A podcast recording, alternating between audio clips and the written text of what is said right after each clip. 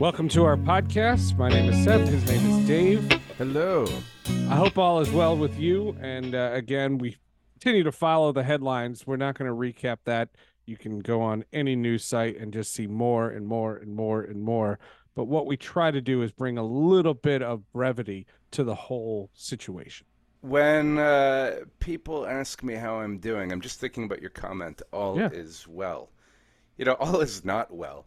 I will often say all is well on a micro scale, right? In our own lives, thank God things are good. Children are good, spouses are good, that kind of thing.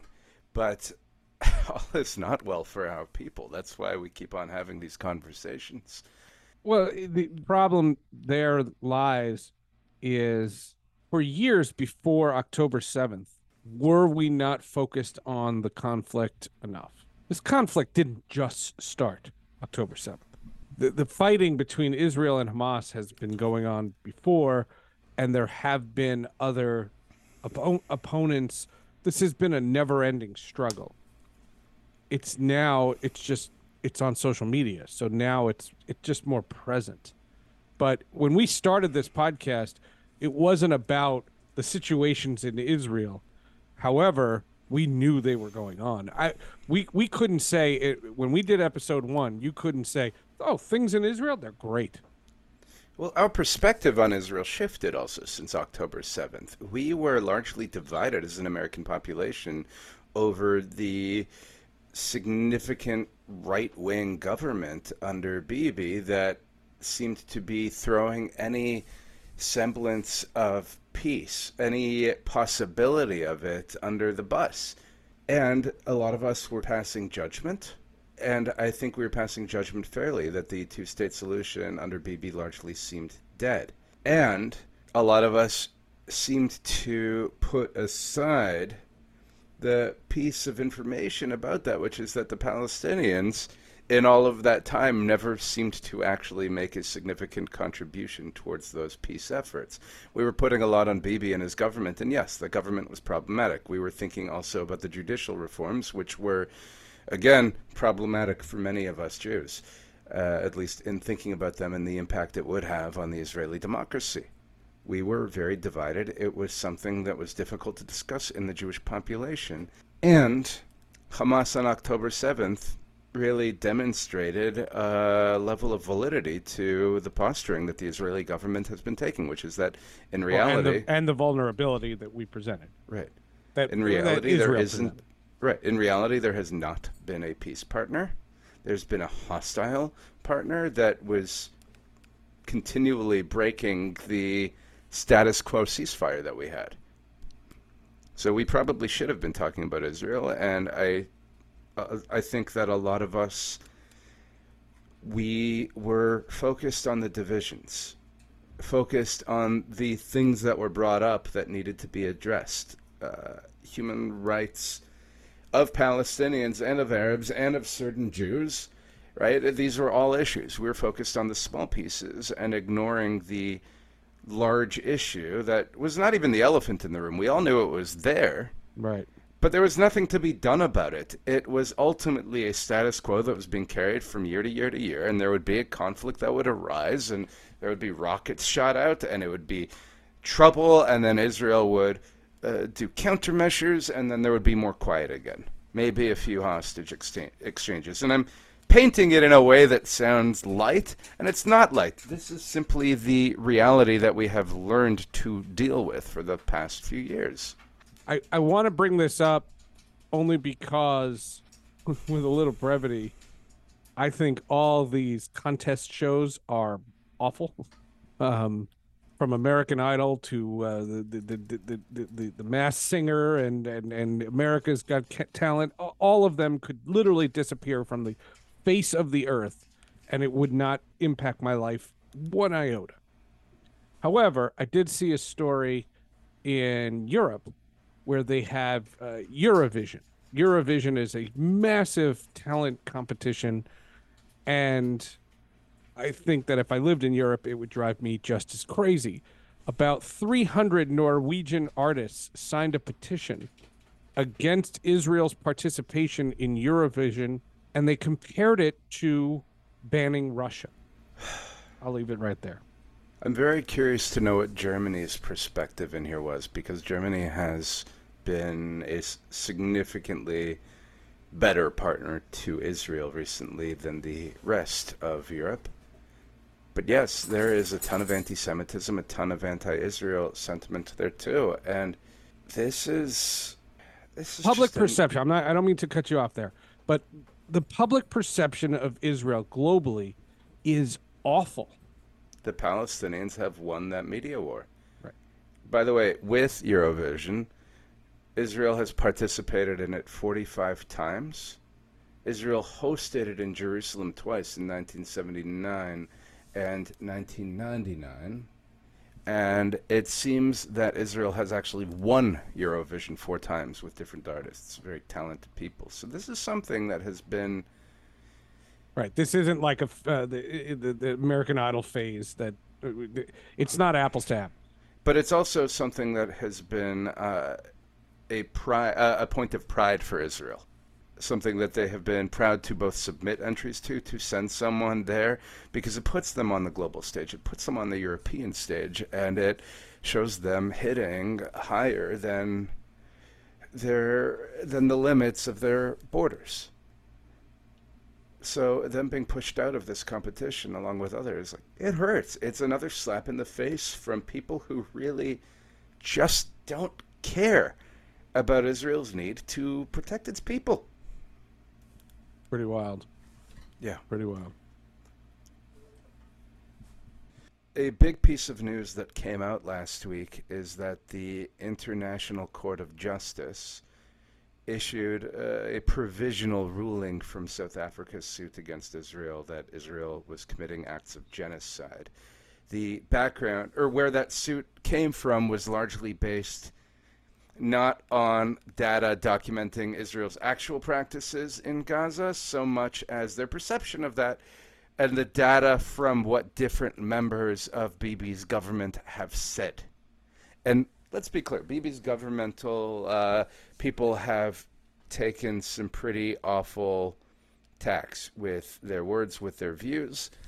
So, Israel, one of their means of combating this was actually releasing a lot of secret documents showing that the actual powers that be ensured that the things that were being said by these ministers were not actually being carried out, that we were not performing those awful things, but actually, to some degree, trying to limit the devastation in Gaza. You know, one of the things that we have to think about when we're thinking about this war is not how many people are being killed, but what is the ratio of civilians to uh, militants being killed because civilians are always killed in these wars and they're killed in massive numbers and it's awful and it, that's simply part of war right it's not about no civilian deaths it's about limiting them as much as we can and at least according to israeli numbers there are fewer than two civilians killed for every militant killed. So when we're thinking about comments of genocide, when we're thinking about comments of uh, gross violations of human rights, this is not that. This is just the awfulness of war being put to the public eye. And when America has gone to war, plenty of civilians have died too.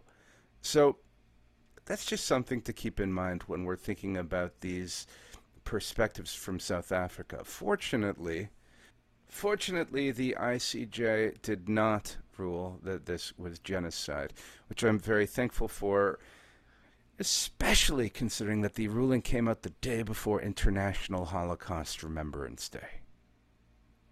Right? Like, it can't be a coincidence. But what they did say was that Israel had to take on a number of provisional actions that would ultimately take every possible step to stop the killing, injuring, and afflicting uh, unlivable conditions on Palestinians in Gaza, and that, of course, they should take all measures to punish any direct incitement to genocide against Palestinians, as well as assure the provision of basic services and humanitarian aid, and provide the court with a report within a month. Let's be clear. Israel has come forth with the humanitarian aid. They did not do so right away. Right, it was blocked. Right, but more than 10,000 trucks of humanitarian aid have gone in to Gaza by this point. Of course, no Red Cross to visit the hostages. I think where there is a legitimate request of Israel is to actually punish direct incitement towards genocide against Palestinians. Yeah, we should not be spewing that garbage. That does not help anyone. The rest of it, we're trying to prevent our own people from being killed. We're trying to prevent our young people who are soldiers in Gaza from facing an absurd amount of risk when they go in because their lives are important to us as well. There's doing the right thing. And in war, there is no ideal thing, so do the best you can. And ultimately, we want to protect everyone's life, but foremost, we want to protect our own lives. I don't know. How does this court ruling strike you? Well, the ends don't justify the means. What what they're saying, they're either saying one of two things. Are they saying go in with more ground attacks so that you can be definitive in who you're attacking as opposed to air missiles? That that's a real request. That's not an anti-Semitic thing. That's not an anti-Israel thing.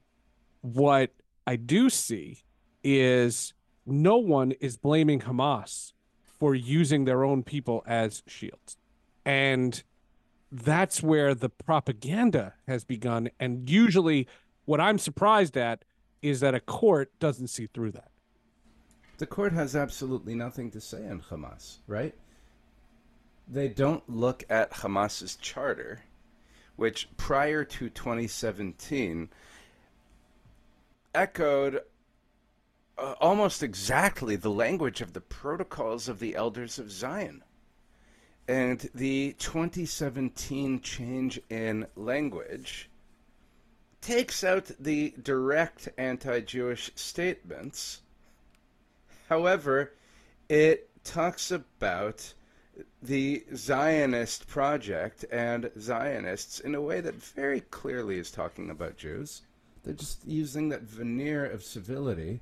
They also make a point that any UN declarations, including the partition, Balfour, uh, Oslo later on, that these are all invalid and they completely reject them.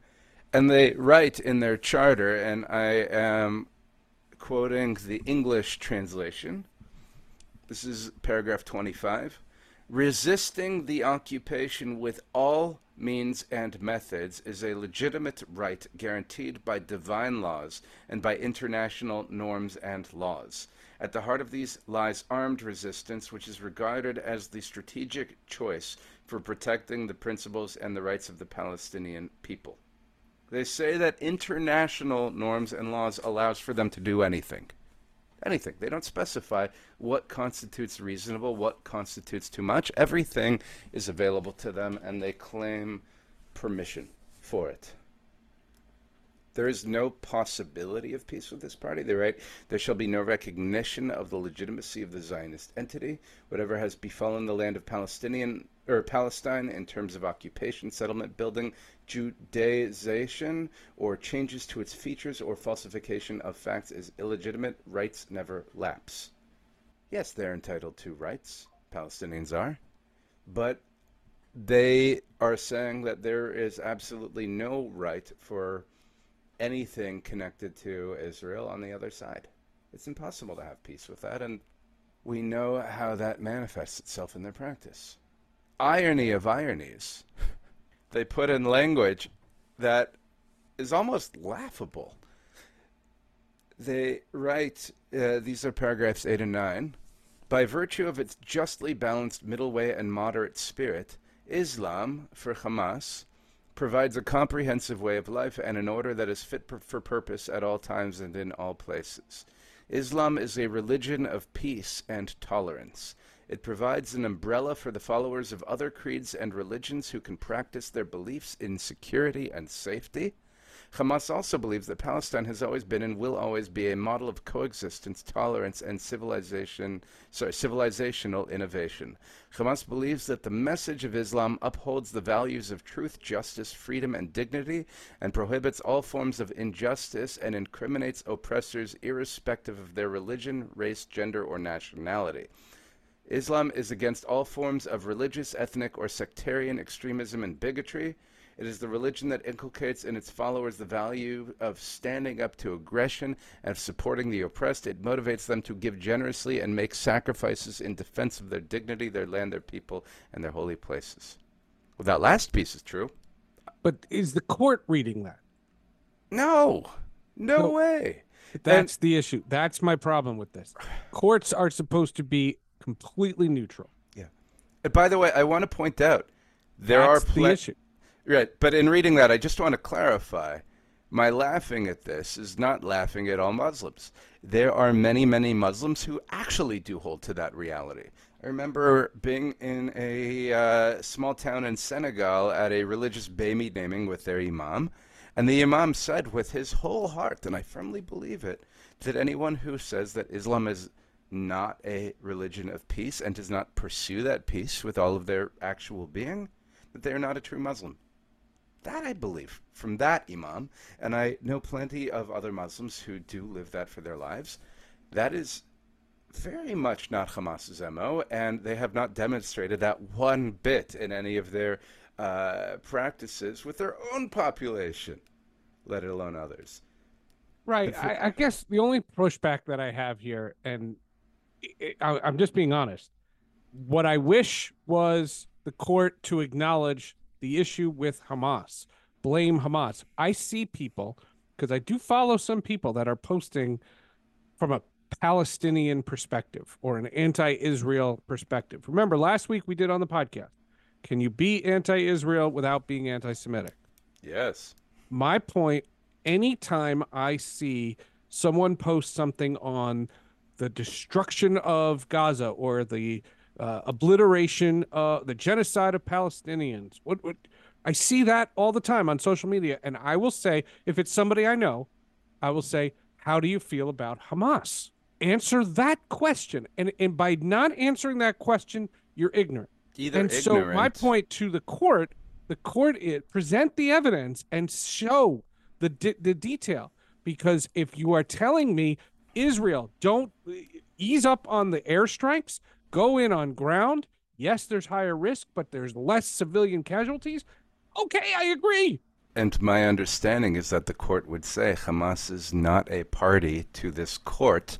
They're not part of these treaties. Right now, the lawsuit was brought against Israel. Therefore, Israel is the group that we address regardless of what that other body is practicing. And to be fair, laws of war are not allowed to be broken by one party in international law if the other party is breaking them, right? One person breaking them is not an excuse for the other person to break them. Right. But proportionality is taken into account, right? It's not can you do this or not, is is your desired result warranting this kind of action? Is it reasonable to take that kind of action? And while there is awful damage happening in Gaza and to that civilian base, what the hell are you supposed to do when this terrorist entity who governs that state has made their military base the entire literal foundation of the territory with guerrilla warfare? Where every space is uh, booby trapped against penetration, right? And where they make a point of using sensitive protected sites as their entry points, as places where they were will store weapons, whatnot. We've gone through this up the wazoo. I don't know why I'm even saying it again, but we have to say it over and over again. So when we are considering what Israel has to do in Gaza, it's not going to be pretty. It's a different question of is this effective or not for our goals? And that's a question we have to consider because we know that Bibi's military uh, advisors are now saying we can either wipe out Hamas or we can rescue the hostages, but we may not be able to do both, right? So, whether or not this is what we ought to be doing, that's a different question. It's But as just- to whether- everybody wants to say the ends justify the means. That's it's the it's the theme of the world. We can even- do what we want to do because we need to. I think because we need to is different than ends justify the means. We can do what we want, what we are. We can do what we are doing because to do less damage to Gaza puts our soldiers' lives at risk. That is a decision that is made in the moment. That is not ends justify the means. That is risk to your people versus risk to my people overall goals of the war and whether or not that is meeting our goals. I don't think that's an end justify the means. I think it's a is this in fact the most effective course of action for what we want? Right. Like end justify means killing Palestinians wipes out Hamas. That you could say that is an end justify means argument. Except that's not the argument that they're using. Nor do I think is it the argument that any normal Israeli will hold. When a an innocent Palestinian dies, which again is awful, it's because they are effectively human shields, or they are living above a Hamas stronghold, or at least something that we suspect to be so. So, I don't think it's even ends justify the means. I think it is really unfortunate circumstances, and in some cases, unfortunate uh, decision making. And of course, it becomes fuel for anti Semitism across the world. Well, right. Which the vicious cycle goes again and again and again. Yep. Nothing like a good geopolitical debate to get your day started. On a more positive note, last week we observed the sacred day on the Jewish calendar of Tu B'Shvat. What is Tu B'Shvat, we may ask? Seth, do you remember this from your Hebrew school days? Of course I do. Fantastic. It is the birthday of the trees. You know, everyone gets a birthday. The world gets a birthday. We get a birthday. Our redemption gets a birthday. Of course, plant life gets a birthday too. In the same way that we bring light into darkness at Hanukkah, we bring rebirth into winter. And so Tu B'Shvat marks that first date that the almond trees begin to blossom again in Israel. And it's a promise of a return to life. The Kabbalists actually create a Seder around this where we end up through consuming uh, grape juice or wine and also lots of dried fruit that we are in our own consumption living out the return of fertility to the world after the winter. So may this be a turning point and this period where we're surrounded by death and danger and hatred, may it mark the beginning to a return towards life and celebration of life and hopefully a path back towards peace. Happy Tu B'Shvat.